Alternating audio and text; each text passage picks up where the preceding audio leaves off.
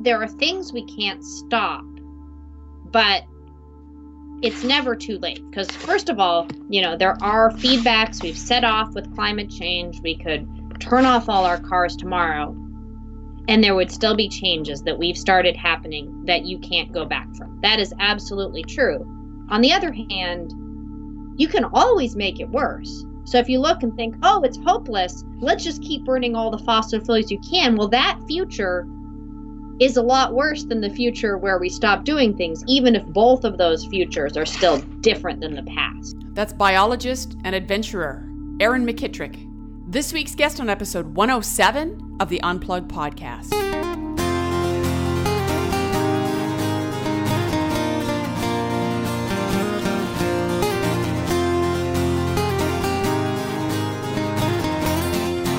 Hello, and welcome to another inspiring week of the Unplugged podcast where we unplug from status quo and shift the paradigm from head to heart by igniting a more passionate, compassionate, loving, and activated world.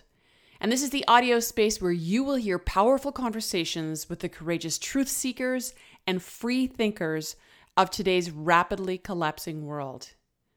And my name is Deb Ozarko, warrior of truth cultural revolutionary, status quo crusher, and passionate lover of life here to welcome you to your bi weekly dose of authentic expression, truth, critical thought, provoking words, and open hearted inspiration from my paradigm busting headquarters in beautiful coastal British Columbia, Canada. And with abrupt climate change being a hotter and hotter topic of conversation these days, both literally and figuratively, it's becoming increasingly evident that our altered planet is a source of great concern for many of us. And on a personal level, there are so many things that are contributing to a low grade undercurrent of unease as we are uh, now crossing many tipping points of no return. And one of the most profound tipping points relates to the accelerated melting of Arctic sea ice. For many of us, though, we live in locations so far removed from it that because of our lack of physical proximity, we don't necessarily concern ourselves with it. However, living in an interconnected world with a collapsing web of life, of which we as a species are entirely responsible for, Every single self reinforcing positive feedback loop that plays out right now is a feedback loop that affects us all. And with increasing positive feedback loops feeding on each other, we're now witnessing the accelerated repercussions of climate change with epic droughts, epic flooding, epic wildfires, epic superstorms, epic hail, epic animal die offs, and on and on and on it goes. And if you don't know what I'm talking about when I talk about a positive feedback loop, we go into great depth in this conversation today about just that. And I also I just want to mention that I cannot tell you how often I hear conversations or I read uh, in articles something like, um, "Wow, I've never seen." Uh, fill in the blank. So wildfires, droughts, flooding, animal die-offs, whatever. I've never seen anything like this in my life. And this is not from people who are typically aware. These are conversations often initiated by the status quo masses. And what I find really interesting is that in one breath, they're baffled by what's playing out, and in the next, they're rationalizing it or denying it as an anomaly. So, why is it that a lack of sea ice is of great concern? In simple terms, the white of the ice and the snow reflects the sun back into the atmosphere, maintaining a cooler ocean and thus a cooler earth. A lack of sea ice, on the other hand, means a lack of albedo, otherwise known as whiteness. And we're going to talk a lot about that today as well. And I'm just going to give you just a short synopsis here. But a lack of albedo means that things are darker. So, no ice means dark water, more dark water to absorb the heat of the sun and create a warming effect. So, just, you know, as an example, think of a warm, hot, sunny day in the summer when it's really hot. Ask yourself Does it make more sense to wear a white t shirt or a dark t shirt? I think the answer is pretty obvious, right? So, the warmer the water, the more things melt, which also means less albedo. And this feedback loop becomes self reinforcing with no way to stop it. So, warmer, warming oceans also mean acidification, deoxygenation, and expansion. Yes, warm water expands. All you need to do is, you know, just get a, uh, a cup of water that's cool, mark the level before it goes into a microwave, nuke it for a minute, and watch how much the water rises from the, the original marking. And you'll see that water expands when it's warm. So this means sea levels rise. And it also means altered ocean current patterns, methane release, and many other feedback loops that are now that now start playing out as well. And the feedback loops are now out of control. And nature is finding ways to regain her equilibrium, which means extreme events like droughts and wildfires and etc., all the stuff that I was talking about. And they're becoming the new normal. So you can now see how it is all feeding off each other. And as the feedback loops compound, the planet becomes less habitable for many plant and animal species. And eventually, it's going to not be habitable for us.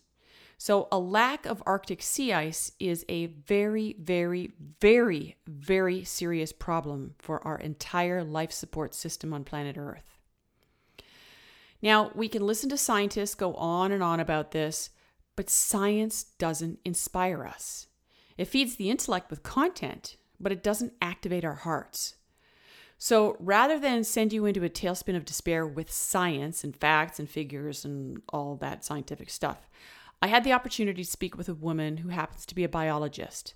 But more importantly, she's also living in the epicenter of where it's all playing out in Alaska. So rather than blather on with, like I said, data and facts and figures and all of the scientific jargon, I spoke to this week's guest about her personal experiences living in the North, trekking in the North, and observing the changes in the North through both a scientific and a personal lens. Because, you know, honestly, like hearing the experiential stories of those living in the thick of it all is far more powerful than anything else. So, this week's guest is adventurer, writer, and biologist Erin McKittrick. She's originally from Seattle and she now lives in Alaska with her husband and two children, where they live close to the land in their yurt.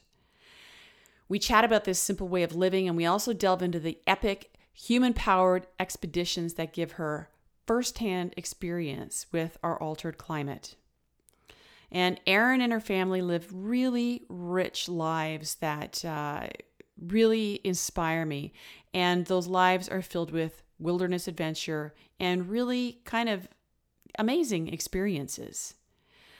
So, today we speak about many topics from simplicity to climate change and everything in between. And as a quick aside, I just want to let you know that when we recorded this interview, the wildfire, the beast, was still burning out of control in Fort McMurray, Alberta. And since then, as I released this in early August, Fort McMurray is underwater. Go figure. So, this just shows exactly the crazy extremes that we're experiencing right now from wildfire to flood within a matter of months. This week's interview is both inspirational and eye opening. So, enjoy.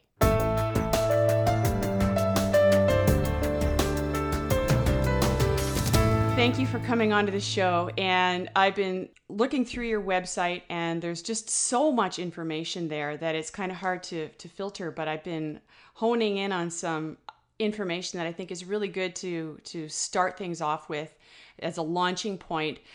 You originally are from Seattle and you're now living in Alaska, and so we've been talking a little bit about living in Alaska.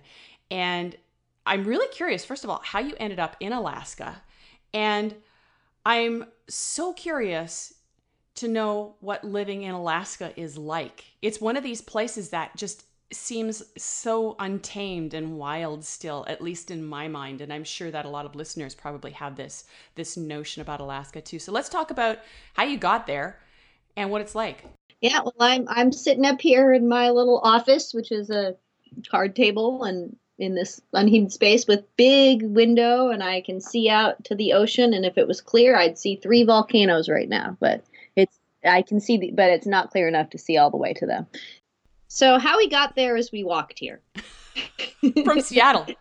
from Seattle. so we actually um and so there's some backstory to this and that, you know, we'd been doing wilderness expeditions for a while. My husband originally was from Alaska and he was just finishing up his PhD and I had already finished my master's degree in Seattle. And so we had decided that was a good time for a big life change. We actually had no plans beyond this. We, you know, got rid of almost everything we had, put a little bit in, in, my mother's basement, and like put our backpacks on, and we gave our key back to the landlord, and we started walking in the middle of Seattle, and we kept walking. and we got, you know, we went into Canada, and then we went into Alaska and because Alaska is a very, very big place, that was actually only the first quarter of the journey was getting to the Alaska border. And then we just kept going along the coast until we got out to the first island in the Aleutian chain. Wow. I, I it's so funny when you said we walked.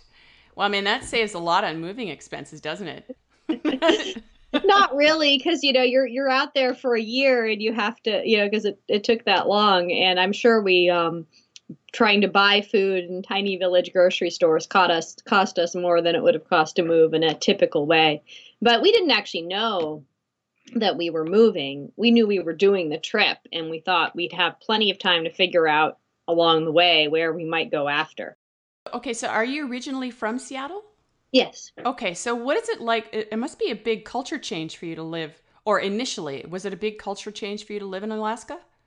Um, somewhat. I mean, I think that it's as much a difference to be in a big city in a small town than it is to be in Seattle versus, I mean, in Washington versus Alaska, because, I mean, Alaska is its own unique place, but it's also, Alaska has, you know, Anchorage, which is got hundreds of thousands of people and it's a pretty big city. And when you're in the middle of you know people say that the best thing about anchorage is that it's close to alaska. You know it's urban you know big four lane streets with cars zipping around all over the place.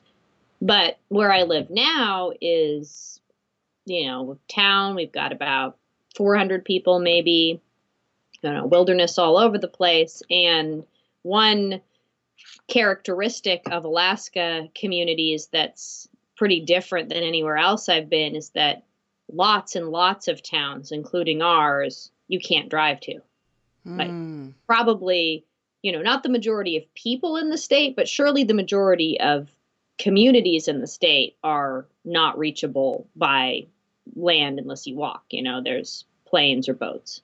That sounds familiar. That's where I'm living too. I mean, the only the only way to get to the Sunshine Coast to Sechelt is either by ferry or float plane, and I love it. I love this this. Uh, uh, people call it isolated. I don't feel like it's isolated. I feel more connected to the natural world here, and you know, I really like the fact that it's it's so inaccessible, which I say in air quotes, um, to the masses because it means it's quieter and it remains, you know, it remains more pristine for the most part. I mean, there's still the same stuff that goes on elsewhere, but not to the same extent. So, did you happen to go through the Sunshine Coast when you walked up? We were on the inside of Vancouver Island when we paddled up. We paddled through. Oh, you paddled. Well, we paddled and we walked and we skied. We carried little rafts. So you carried we, all of that with you. Well, we didn't carry the skis. We got them mailed to us when it got to be wintertime. But we carried the rafts. They're called pack rafts, and we use them all the time because you know you go through bc is like this too and alaska is there's water everywhere mm-hmm. both the ocean and big rivers and things and and just walking without any way to cross water bodies is kind of hard. So if you carry a pack raft you can walk and you can paddle and you can do things like hop between islands and cross rivers and float them that kind of thing. That's so cool. I think uh, i probably saw a little snippet of that in your uh your i saw your trailer for journey on the wild coast think you've mm-hmm. got a little snippet of that there too. They're cute. Probably. Yeah. Yeah, and they come in different sizes and and we have slightly larger ones now because we put our kids in them too, but So, okay, now I'm really curious about how you came about this this lifestyle of adventure and then I you know, I want to weave into the environmental exploration too. Or did that just come naturally on its own with the adventurous nature of your your trekking? Um I think that they they come together. So I think that I was always interested in environmental issues, even um, when you know, even in Seattle, even when I was younger, even before I'd ever been to Alaska, and we started doing you know wilderness trips just because we wanted to do wilderness trips. But one thing, you go out there and you spend a lot of time seeing the world at human speed and you meet people and you really can't help learning things. Like it's like you learn interesting things even if you weren't meaning to. And we kept seeing that and we're like, okay, well, let's just have that as one of the goals too.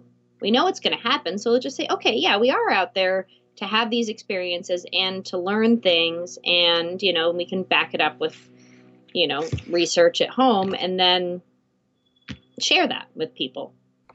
Hmm. So you um, your background is in biology, right? Yeah. Now I'm curious how um, when you started your treks, did you enter with the mindset of a biologist or an adventurer, or both? Again, I guess this is kind of like expanding on the previous question.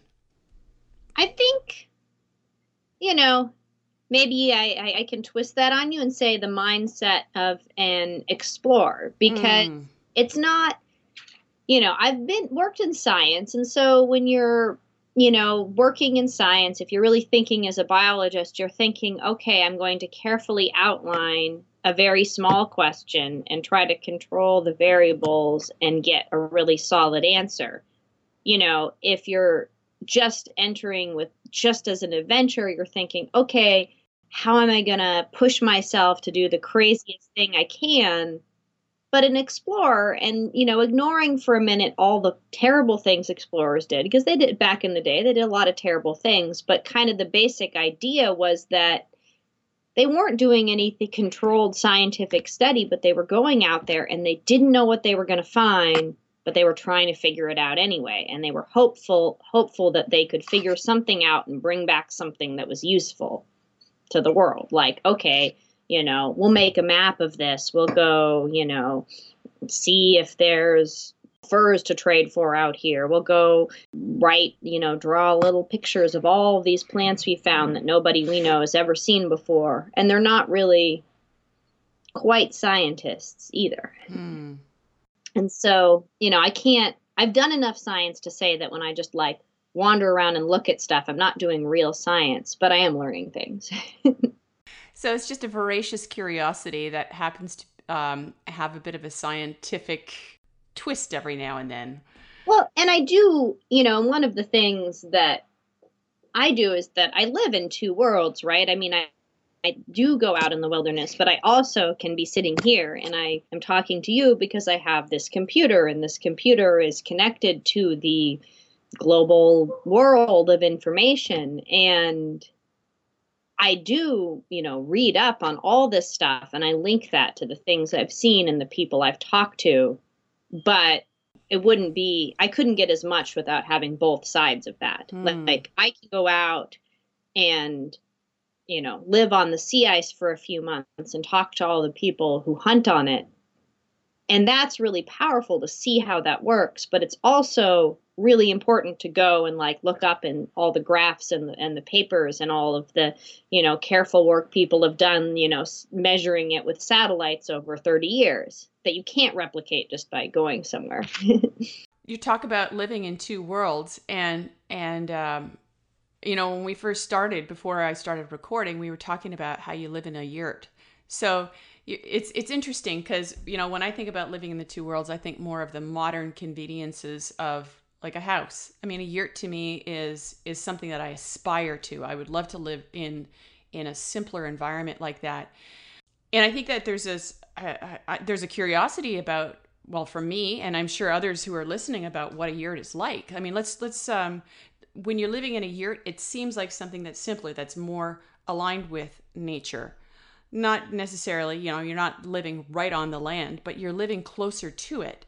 So, what it, like I'm curious, what's it like to live in a yurt? Like what about the trappings of civilization? You say that you've got the internet, which obviously you do because we're talking right now. But what about um, you know, running water, uh, cooking, plumbing, that sort of thing? Um, it's funny because that's the answer to that is actually, you know, changed over the years since we set up the yurt. So we always um had electricity because we happened to set up we happen to live on um, basically on a trail that goes up into the mountains that's also a power line easement. So the power lines were there. So we always had electricity and at the beginning we had electricity to so we could have like you know we had to plug in computers and we had a regular electric stove but for heat we just had a wood stove. We still just have a wood stove for heat and um, we mostly my husband really you know goes out especially in the winter and saws down dead snags and cuts them up and pulls them in a little sled back home. And we cut those up and use them for firewood. And that's how we heat. Water, we initially didn't have any and we had to haul it. And then we fortuitously dug a hole and found water in it. And so then we set ourselves up with a really shallow well, like really shallow, like the whole well is like eight feet deep. it was so it's not not a um and you know alaska's a wet place. And and so we found that spot. And then we have slowly like been inching towards the 20th century with that convenience. And that at first we just had the hole in the ground and we had a bucket and we had a string. And if it was winter you had to like you know, kind of get a little weight in the bucket and drop it on the ice to crack it before you could dip out the water. And then we ended up building a little like there was a tree that was, you know, endangering the yurt and we had to cut it down and we got some friends who had a mill to bring their mill up and so we milled that tree just in our driveway into lumber and then made a little uh, wash house that was just big enough for like a sink and a shower and a washing machine. And so that's what we had. And we live on a, you know, kind of extended family compound. So we have our yurt, and then there's a little cabin that my mother in law has, and a little shed that my sister in law has, and another little yurt that my mom has when she's here part time. So we've kind of got a bunch of people sharing that little water system. And then years later than that, we actually like ran a little pipe into the yurt so we can turn on the water in the sink, which is kind of a fun way to do it actually because I feel like I have, and we still don't have plumbing. We have an outhouse. We'll probably always have an outhouse.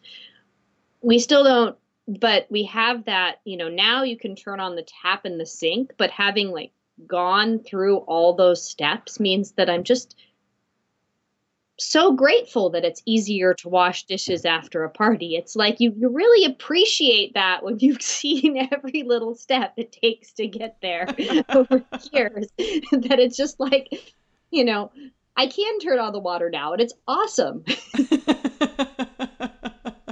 and I know it's fine when you can't because we go out on expeditions and then we can't, and and um, most of the other buildings on the property still don't. But it's amazing the things that we take for granted. You know, last year uh, here on the coast we had a really serious drought where the water restrictions kept getting tighter and tighter and tighter to the point where we were actually taking like what do they call them um, sailor showers or something like that. So we you know we'd like uh, we'd rinse and then we'd lather up, like turn the water off, lather up, and we would uh, and then rinse again, and we would be catching the water and then we pump it out with one of our uh, kayaking bilge pumps, and we'd save the gray water for our garden. It got to be that like like that, and when the rainy season finally came, there was just so much gratitude for the rain, and my perception of running water now has never changed since that time. Like I have such gratitude for running water and my i had no idea like i always thought that i had more of a uh, conservative mindset to be more respectful of natural resources but i had no idea how i was taking things for granted so much. And now it's so different because we're still saving the gray water, even though, you know, technically we're still okay. But I mean, when I look outside, I'm starting to see the signs of the drought coming again. So I'm, we've already got our rain barrels all set up, even though there's no rain. But we're, we're, um, we're preparing for that. So I totally get it. You know, I mean, you went through a different process because you had to go through all these stages to finally get to the running water. But there is a deep gratitude for having having water in the first place. Also, I think anything you're managing yourself, you're more conscious of. So because we have, you know, what you're talking about running out of water, we run out of water not completely, but we regularly have issues in the dry part of the summer, which for us is probably like late June, you know, when it's been dry for a while, because we have a lot of people. And so you do have to think about it. And we have enough water, but if everybody like if several people decide to take showers and then you water the gardens and then someone needs to clean a salmon on the same day then the pump cuts off and you have to wait for the well to refill you know you just get you know and you have to kind of manage that. You have to be aware of how much water everybody's using. And you know we're we have solar panels but we're tied to the grid but there's a lot of people around that are you know have their own independent off-grid systems and the way that people who have to manage their own electricity think about electricity is similar. You, you can see how much how conscious people are of all the different factors and how much is being used where when they're managing it themselves hmm. you know the other day uh, it's interesting you, you mentioned that the other day uh, we had a power outage that was that lasted for mm, probably it was early it was early evening and it went into quite late in the evening and it was random like in the wintertime it's not uncommon that we get them because we have regular windstorms here but there was um, i still don't know what the cause was but you know from an exterior perspective just looking outside there was no real reason for it to happen. Um, no wind no storms no rain nothing. And and it was so cool because again my partner and i were just um we're like okay power's out. What do we do now? Because we're so used to you know well um, i'm you know like you i'm a writer so i do a lot of my writing straight on the computer and it's like okay i'm not going to be writing anymore we can't do this we can't do this we can't do this it's amazing how much of our lives are actually tied to the grid mm-hmm. so it's like okay well we'll put on a candle and we'll just talk and it was great. We just, I mean, we we have a very good relationship anyway. We we talk a lot anyhow, but it just it deepened our relationship. And it's like, well, let's go out for a walk, you know. And uh, it just we were talking about our connection to the grid, and you know, I mean, we live in a rented house, so it's a little more complex to.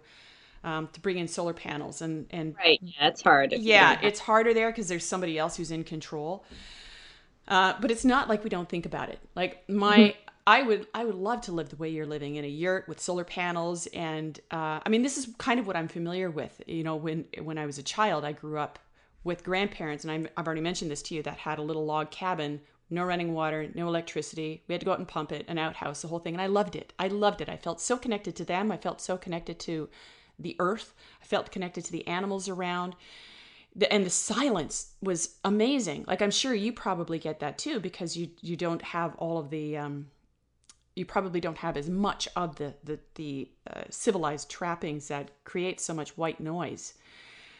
Well, I think though you need to be, you know, there's not just too romanticized. You know, we live in a real place, and so one thing you get here in Alaska is you don't get as much um, noise of certain kinds, like no city noises, but you know, uh, my sister-in-law said that like when she went off to college in Oregon, there was like a little airfield near college, and when the Cessnas landed, she thought, "Oh, that sounds like home." Like Alaska does have small planes flying over it a lot in a lot of places, and they're noisy, but they're but they're you know they're part of the soundscape too also, you know, even natural places, they're not quiet. Wind and waves and things like that. You go out to the ocean, they make noise. It's just a different kind. It's a different kind. Yeah. I mean, I, I get you about the planes because we, we have float planes right near where we live. And man, they're loud. They don't, those things don't have mufflers.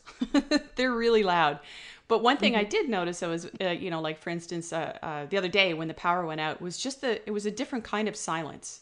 So mm-hmm. I was able to hear the frogs next door in the pond more clearly. I was able to hear the sound of the stream more clearly. I was, you know, and, and it's yurts don't muffle sound very well, so we do get to hear a lot of birds and things. You know, it, it, that's kind of fun, like at night or in the morning, and and it's even better camping to hear all the birds.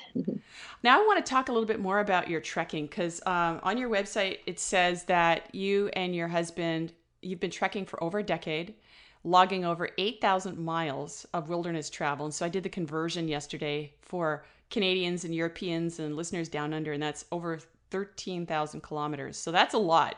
Like 8,000 mm-hmm. miles already sounds like a lot, but when I convert it to kilometers, which is what I'm familiar with, it's like, that's a, that's a lot. that's a lot. So I, I'm curious if you could just share like a few of your, um, uh, you're, st- I don't know if this is possible, but I'm just going to throw it out there anyway. If you have any standout trekking adventures and, you know, just explain, yeah, just share with us some of the stories that have come up that really stand out for you. And then I want to dive a little deeper into the climate stuff.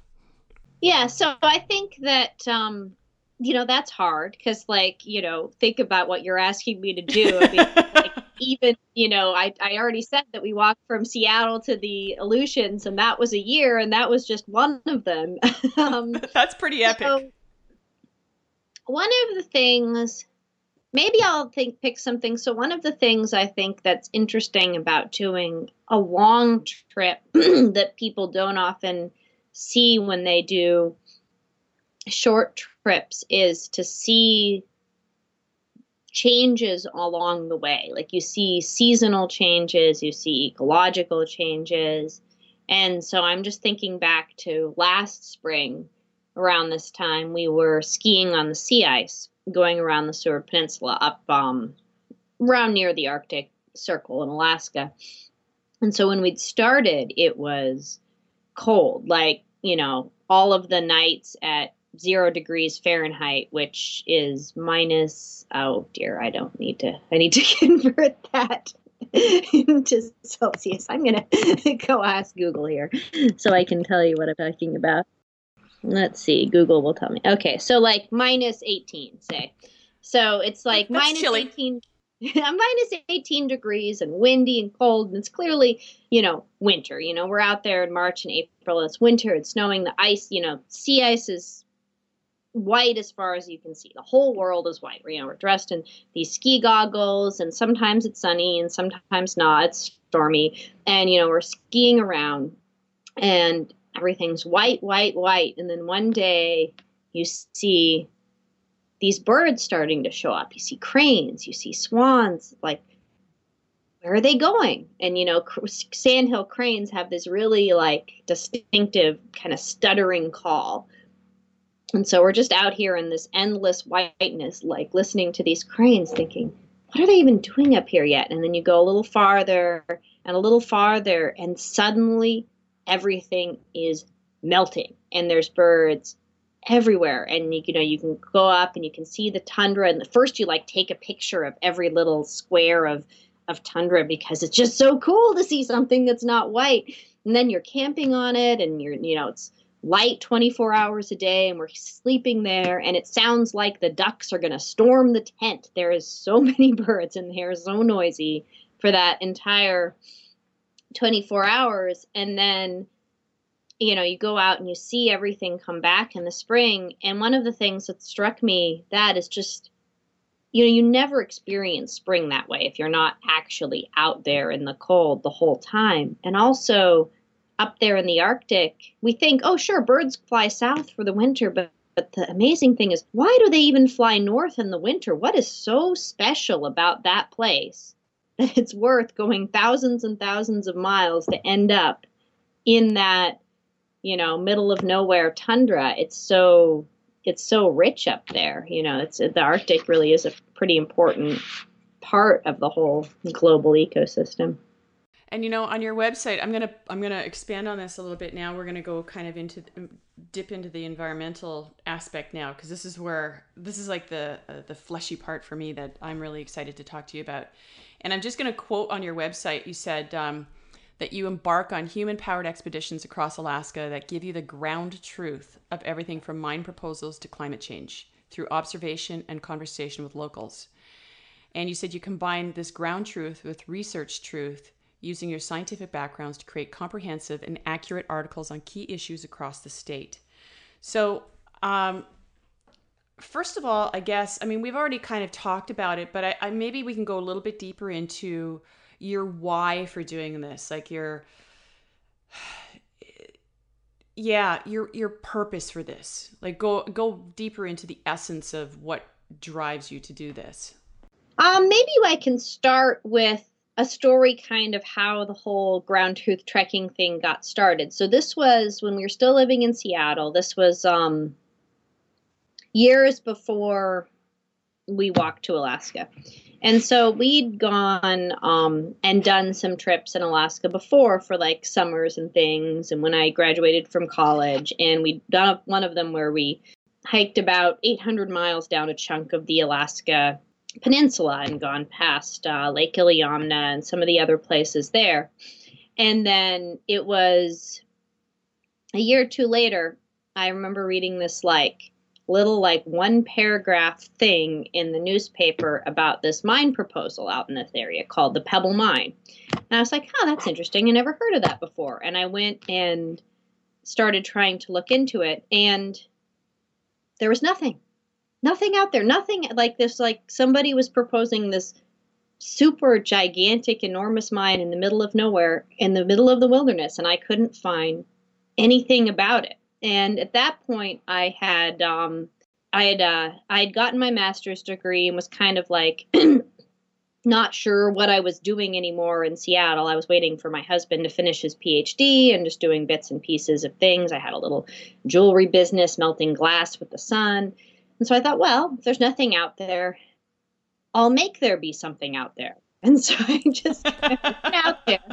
I went to the nearest town and I like hiked out to the to the proposal site and the helicopters buzzing all over me and I took a bunch of pictures and then I went back to the village and I talked to people in the village and I gave them copies of the pictures and then I like started putting together a website and you know finding out everything I could and the mine company had this like meeting and I went to the meeting and I started putting stuff out there and you know it was you know the only website about it was the only thing I was the only thing out there about this whole proposal.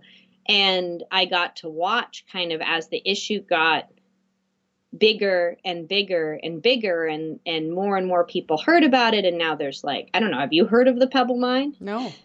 No, but a lot of people have and you know and it actually probably is shut down now like I don't think that's going to happen and it was kind of you know it was way way bigger than me but it was something that I could see that I had some help in getting started that like there really are just things that people aren't paying attention to that you can help getting started and that you know by going out there i had some stories i could tell. Because stories telling is part of how you know people listen because if you're going to start talking about something you know we're all more interested in stories. It's how humans are you know evolved to be. And I love science, but you're not going to get someone to read, you know, a scientific paper unless they're another scientist in the field, but you but they might be interested in reading a story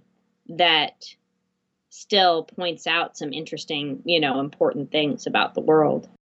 And that is that is so pertinent. I mean, that's basically the essence of this podcast is bringing people onto the show to tell their stories about you know what they've their explorations their transformations and really just bringing more uh, more heart into the world. And storytelling definitely does that. Like i know for myself when i read anything that's scientific i have a very limited bandwidth before i shut down. But when i hear people's stories i am like i am so engaged because we it helps us connect to each other. So i totally yeah i totally get that. And i mean the reason that you and I are speaking right now is because our mutual connection in Roz Savage brought us together with that article that you wrote following Alaska's vanishing ice.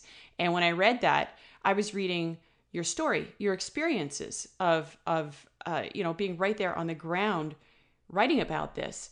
So I think that this is actually a really great place to kind of segue into that article and talk about what you noticed. I guess it was kind of like a timeline that you brought up in that article. So, what you noticed then, what you're noticing now. And uh, if you could just share more of like um, a long format of that article, because this is, like I said, this is where I'm at right now. I want to know what's going on from people who are living it. And I think that, you know, one of the inspirations to go out there was, you know, obviously climate change is a critical issue, you know, and I've seen various aspects of it around here and read about it. And when you start looking into climate change, sea ice comes up all the time. You know, sea ice is a big controlling factor in the climate and how it's shrinking and what that means. And I realized that, like most people in the world, except for a scattering of small communities that are in the Arctic, I'd never really seen sea ice. I mean, I didn't even really have a picture of well, that's sea ice. I guess the ocean's frozen, right? It's like the pond behind the house, but bigger. And so, which is not true, but you know, you don't really have a picture of it. And I thought, okay, well, the best way to because I know that this is a really key issue. The best way to learn, one of the ways I can learn about it and write about it is to go out there. And so we kind of designed this trip to just go out and see, you know, over a single seasonal cycle of spring coming, see the sea ice breaking up, and then what that's like, how it works, and how that's changing because the sea ice breaks up now vastly earlier than it did before, and it never gets as thick as it did before either. And so that's what we did. We went up to Nome, and when by we I mean um, me, my husband, and two little kids. So we had like a six-year-old and a four-year-old this whole time because that's that's kind of how we roll. And so we're going really slow. and really slow is actually once you get past the logistics of needing to carry enough stuff, it's actually pretty good for for experiencing things. And you know, one of the things you notice first about the sea ice is that it's not just flat and white. There's like huge kind of mountains on it where the ice is all, you know, pushed up into into pressure ridges and there's chunks that are windblown and open all winter long. And we heard um, we heard whales in some of those. And one of the things that we noticed when we very first got to one of those open chunks is the difference in albedo. And so the albedo is this scientific concept. It's in all the articles and things about climate change, and it's basically what we all know that white things reflect more light than dark things. So if you go out in the summer and you wear a black shirt, you're going to feel hotter than if you go out and you wear a white shirt. And this plays out on the global scale because if you have ice out there in the Arctic and the sun hits it, it bounces off. And a lot of that potential heat, a lot of that energy just goes right back out into space where it came from. And nothing warms up very much it stays cold and you go you're out there on we're out there on the sea ice when it's still all white and wintry. And you know we're wearing these dark ski goggles all the time because it's really sunny up there. It's really sunny but it doesn't get warm. The sun just comes and it like bounces off the sea ice and it bounces off the snow and everything is blindingly bright and it's still you know negative 20 it's still cold. And then you know you get to a chunk of open ocean. And before we could even see the open ocean, we could see the sky. We could see this like dark gray sky up ahead. And at first, we were actually like a little bit scared of this. We like climbed up on a little pile of ice and we looked at the dark sky and wondering, I don't know, is there some kind of crazy storm coming? Do we need to seek shelter? What's what's up with the black clouds? And then we got closer and realized that that darkness was just the was reflection. There was a chunk of open water, and you know the the light hit the dark ocean water, and it didn't bounce up and make the sky white. And so the sky was just like noticeably black over the water. and you could see the line. It was white over the snow and black over the water, and you could really just see the albedo. You could see that that chunk of open ocean sucked in that sunlight, whereas the snow didn't. And that's what's happening across the whole Arctic. It's a feedback loop. So when you get just a little chunk of open ocean like that, so dramatically darker than the white ice, that it sucks in sunlight, sucks in sunlight, absorbs heat, and then starts melting away at the edges of ice next to it until and so once that process gets started it's hard to stop. And so that's why you know the sea ice you can look at all the graphs and see why the sea ice extent has been dramatically smaller every you know almost every year. You know they i was looking at the graphs and they keep track of it for you know 20 years and it's all two standard deviations below the average for like the last few years. And they keep shifting the average and it keeps being just down two standard deviations below there's so much less sea ice and you're not going to really it's hard to get it back because of that feedback the less ice you get the less ice you have and so you know we were up there and we were seeing that you know as the sun starts hitting at those those dark patches of water and it starts melting. And once it starts going, then you get a sheen of water on top of the ice, and then it's not white anymore. It's kind of turquoise, and that's a little bit darker than the ice.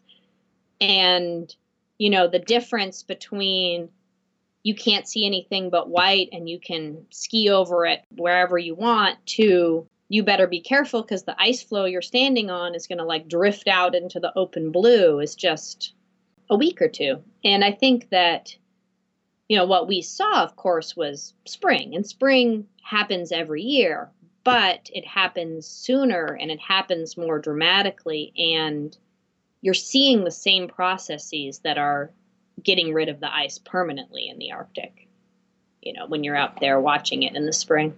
So, this is, I think you've just described to me what a self-reinforcing feedback loop is now because i've you know i hear that term regularly and i have a i have an idea in my head but i think you've just really defined it now. And it seems like what i'm reading out there now in the um, little bits of news that come my way is that there are numerous self-reinforcing feedback loops that are playing out now which is why that term abrupt climate change is now uh, more you know, we see that more regularly in um, even in mainstream media. I mean, in the media, whatever media I read is not mainstream. So I'm getting. I'm getting mm-hmm. what I consider more of the truth. And speaking to you, like I feel like I'm getting full on truth because you're out there. And it's really, it's quite alarming too. Because, you know, I mean, uh, I'm reading more about how each year they keep saying was the warmest year in decade. And and i just uh, i watched a video recently uh, that comedian jimmy kimmel and he was talking about sarah palin i guess. I mean she's like the ultimate climate change denier and just put out some kind of a uh, movie about the climate change hoax. Interestingly that wasn't always true. Like she i think there was just an article in in the alaska newspaper not that recently that pointed out that um, when Sarah Palin was our governor before she got kind of became part of the national machine, she'd actually acknowledged that climate change was a problem. And then completely went back on that as well as all sorts of other things which is um, you know it was a different different it, like it's it's interesting what people will do to be you know part of their message machine. It, you know it's like when people enter the machine they become the machine. I think that's basically what happens. Um, mm-hmm. you know uh, but jimmy kimmel was he said something really important. He said that to know to determine um, what the hottest year is all you need to do is look in your calendar basically. And then you'll determine what the hottest year on record is. And i know that there's a lot of uh, there's a lot of talk out there now about how 2016 is already becoming the hottest year on record and before um, you know before we started recording you and i were both talking about how we're noticing things that are you know coming into bloom a lot quicker in our own front yards. Like for me like i feel like I, blackberries have descended on much much earlier like a couple of months earlier and we're going to be picking berries probably two months earlier than we normally have. Same with the blossoms and everything. And you know, in, in our neighborhood, people are talking about, wow, spring came early last year, but it came, came even earlier this year. And you mentioned something that um, I wanted to weave into the conversation about how we can't get complacent, basically, because maybe it's it's it's like there's this warming trend, but then there might be a dip. So I'm wondering if we can just talk a little bit about that and how it's not linear. Well, I think the thing to to remember is that there is a linear there is an aspect that's linear. There's the slope the world is getting warmer and that just goes up. But on top of that you have a lot of noise because you have a lot of noise even day to day. Like you think okay it might be colder tomorrow than it was today. But that doesn't mean that summer isn't coming. It means that weather is variable. And so it's certainly variable on a day-to-day scale. We're all perfectly comfortable with the fact that it could be sunny and warm today and cool and rainy tomorrow. And then, of course, there's variability seasonally too, right? The world is getting warmer, but the world will still have winter. Like it will get cooler in the winter, warmer in the summer. We get that. And then there's also a level of year to year variability that's going to be laid on top of that climate trend. So some winters are warmer than others, and some winters are colder than others. And the difference between the warm and cold winters is still going to be there, but we're just going to shift all of them up the scale. So maybe next winter is going to be, you know, twice as snowy and 10, you know, five degrees cooler than this winter, but it'll still be way warmer than that cool winter would have been 50 years ago. And then 10 years from now, our cold winters will probably be warmer than the warm winters of the past. So, but you've got to remember that there's still going to be that variability because I don't know, we kind of joke sometimes that you know, every time like on the eastern seaboard where a lot of the people in the US live, every time it snows there, people say, "See, climate change isn't happening. It snowed." And that's that's just not how it works. You know, you're looking at a long-term trend, but individual years and individual weeks and individual seasons, there's noisiness. There's things like El Nino, there's things like La Nina, and those still occur. You know, all of that noise still occurs. It's just late, instead of that noise wiggling us up and down from a flat line, the noise wiggles up and down from a line that's going dramatically up. It's funny because, you know, uh, when I when I read those those uh, comments from people, yeah, see, there is no no climate change. They're getting buried under snow. Like they're having they call them snow events now. It's not just a snowfall. And some of that actually is linked to climate change too, because you know I, we have a friend that's a weather forecaster, and what can happen um, when you get warmer air up in the Arctic is that the jet stream can kink and get stuck. So it can lead to what we've had the past few winters, which is dramatically normal because some of that Arctic air is going it's going out to the east coast instead of coming down like where we are. And so you get this dramatically warmer weather on the west coast and you get cold on the east coast.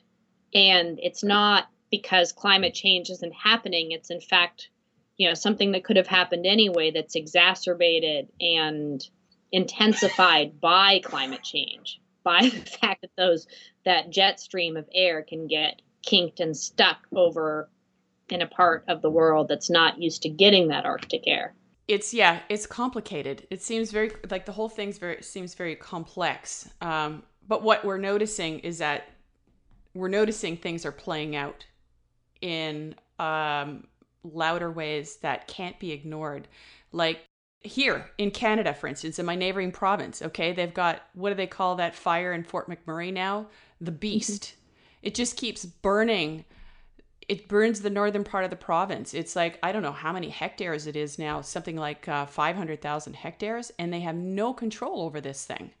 It's now heading towards the oil sands, ironically enough, and it's heading towards Saskatchewan, and there's just no control. And even in British Columbia, northern, northern British Columbia, the fire season has started earlier than it ever has, and I wouldn't be surprised if it's if it came here again. We we had we had a fire like that that just burned for months just across the inlet from me and it was terrifying. Like it was really it was a huge wake up call for me to just really understand the severity of where we're at. So there's the fires there's a great barrier reef now that's they're saying is 97% bleached and it's on and on. I think to think about with forests also is to think about um, insect pests because if you look um, at the boreal forests especially but a lot of northern forests are, um, you know, there's insects that are pests of trees that can kill them. And historically, the cold winters have often been something that keeps those pests in check. And so you have pretty large scale forest die offs that can be due to insects that are a natural part of the ecosystem that can be exacerbated by climate change. We have the spruce bark beetle up here, and there have always been outbreaks of the spruce bark beetle, but cool temperatures are something that stops it or slows it down. And so you can expect more. In fact, you know, we're wondering if we get one here because the last one wiped out a lot of the forests just across the bay from where we live. And it didn't quite get here. But is the next one, you know, is the next one going to be worse? And like you can have, so the burning is part of that, but also insect pests are part of that too. and the, if you look up, there's stories about those.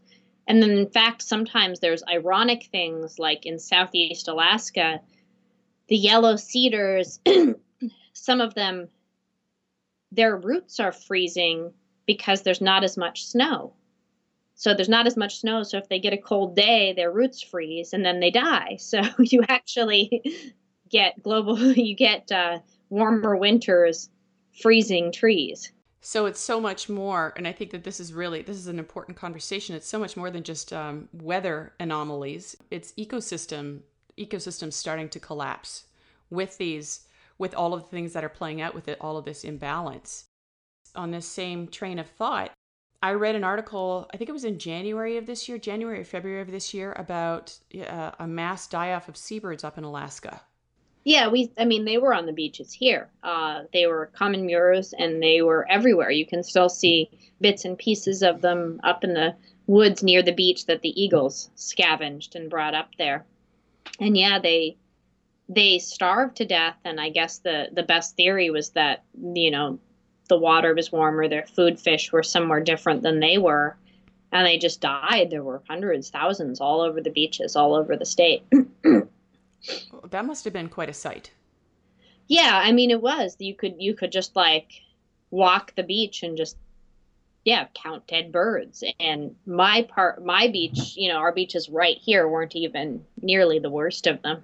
Yeah, I mean, when I read that, I just felt my heart sink. And they were, and each article, it just seemed like the numbers that they were counting just kept getting higher and higher. And I think that they counted eight thousand, but I'm sure that that's just what washed up. I mean, who knows what's lost at sea? They, there were a lot more than that. because You can't really. It's a hard thing to count, yeah. right? Lots of remote beaches that nobody was counting. I'm sure they tried to do some statistics, but you know they would say, you know, for months afterwards, anytime a group of scientists happened to go to some other chunk of the coast to look at whatever, they would also find murres. And I want to go back to um, your article because I know that you, I think you mentioned the murres in your article, um, but you, you, also mentioned something. I've just pulled it up right now. You said the the ice was losing 19,000 square miles a day now, and that's significant. 19,000 square miles a day. And I think that, you know, you have to and like like I was saying with the weather, you have to remember that that you ha- that you're looking at variation.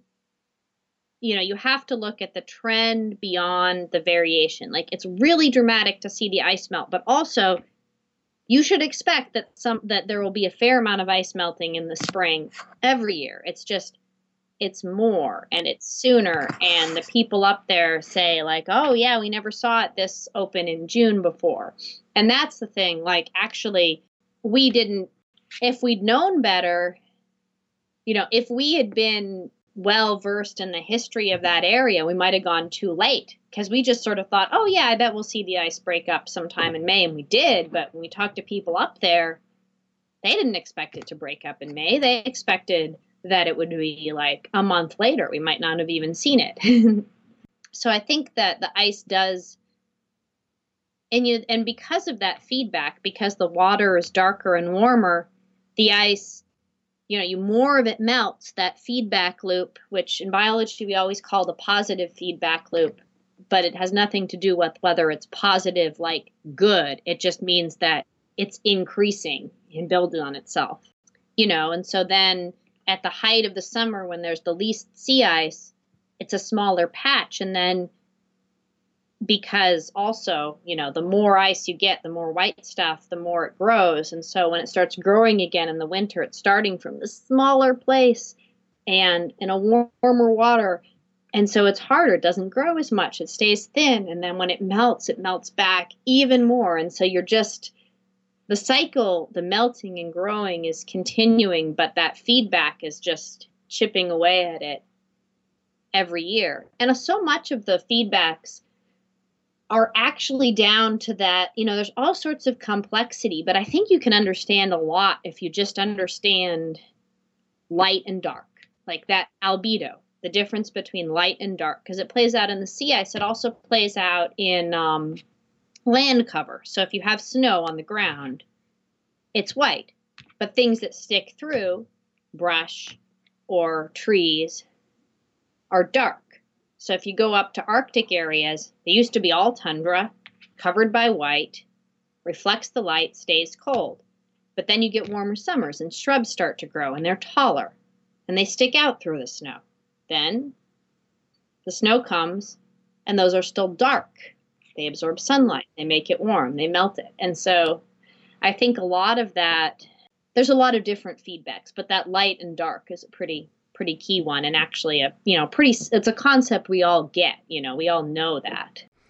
I'm, I'm curious to know like um, you know since you, you've got the uh, the benefit of the bio you know the biology background you've got the scientific aspect you're experiencing it and you're living it.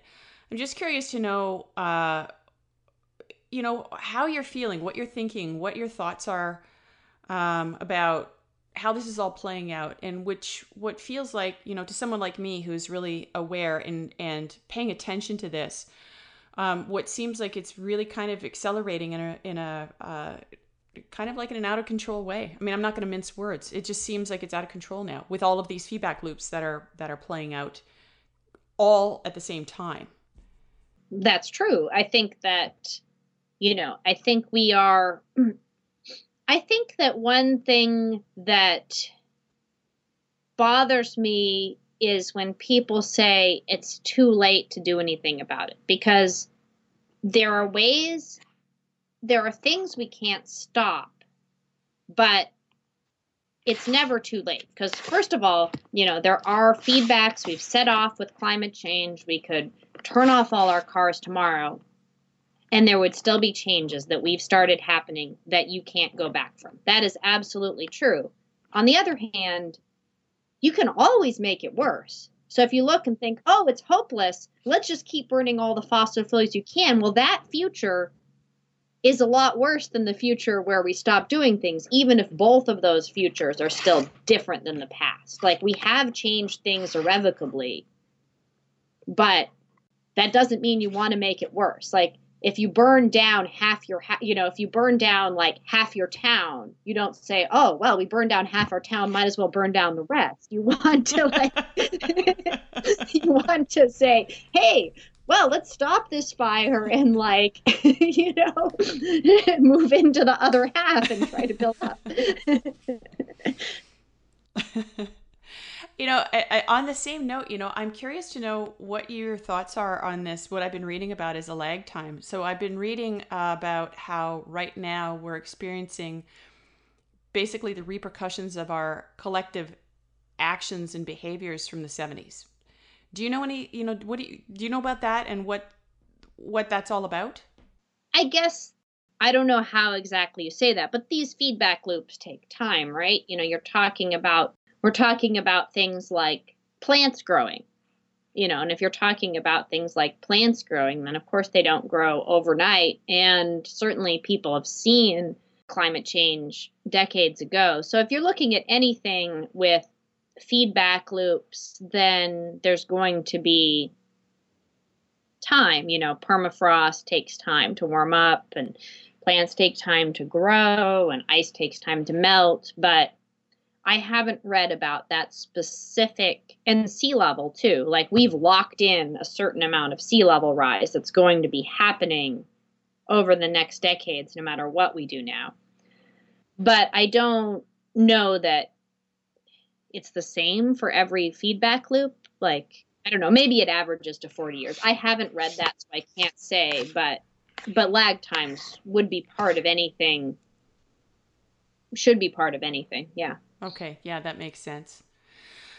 Now, I just want to um, bring it back to the kind of like the trekking and the uh, exploration aspect of your life and wind things down with uh, just a question about what you what's on the horizon for you and your family.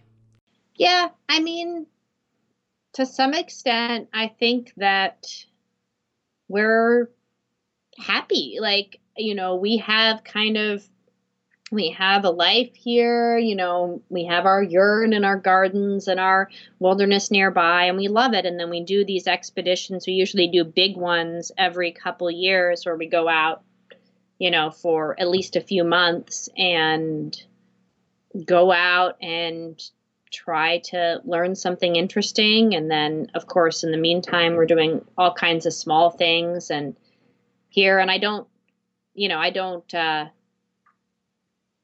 there's nothing I wish for that I don't already have so I That's so awesome doing the same Do you have any big expeditions coming up? Um this is our kind of off year. So we're going to do small things like we have um, a plan where if the park lets us, we might build a hiking trail in the nearby park this summer and do things like a few weeks here and there, like kind of in our immediate part of the state. And then next year, we're going to go off and do something bigger. And we've toyed with the idea of leaving Alaska for a little bit and and taking the kids to um, to South America to kind of get I always hesitate to go farther, partly because of the climate change impact of mm. travel, but partly I think there's a benefit to that too. And there's interesting things, you know, to to seeing different cultures. And so my idea of balancing those is to say, well, we're flexible. We'll just do it once and go for a year and see what we can learn. what an awesome life. Thank you so much, Erin. This has been this has been really interesting. Like you have such an interesting life and the fact that you're out there, you know, speaking about what's really happening in the world as well as just, you know, filling your heart with what is, you know, right for you. That's a really awesome combination. So I I really I'm grateful for your willingness to to chat with me today and and to share your experiences. Yeah, thanks. It's been great talking to you.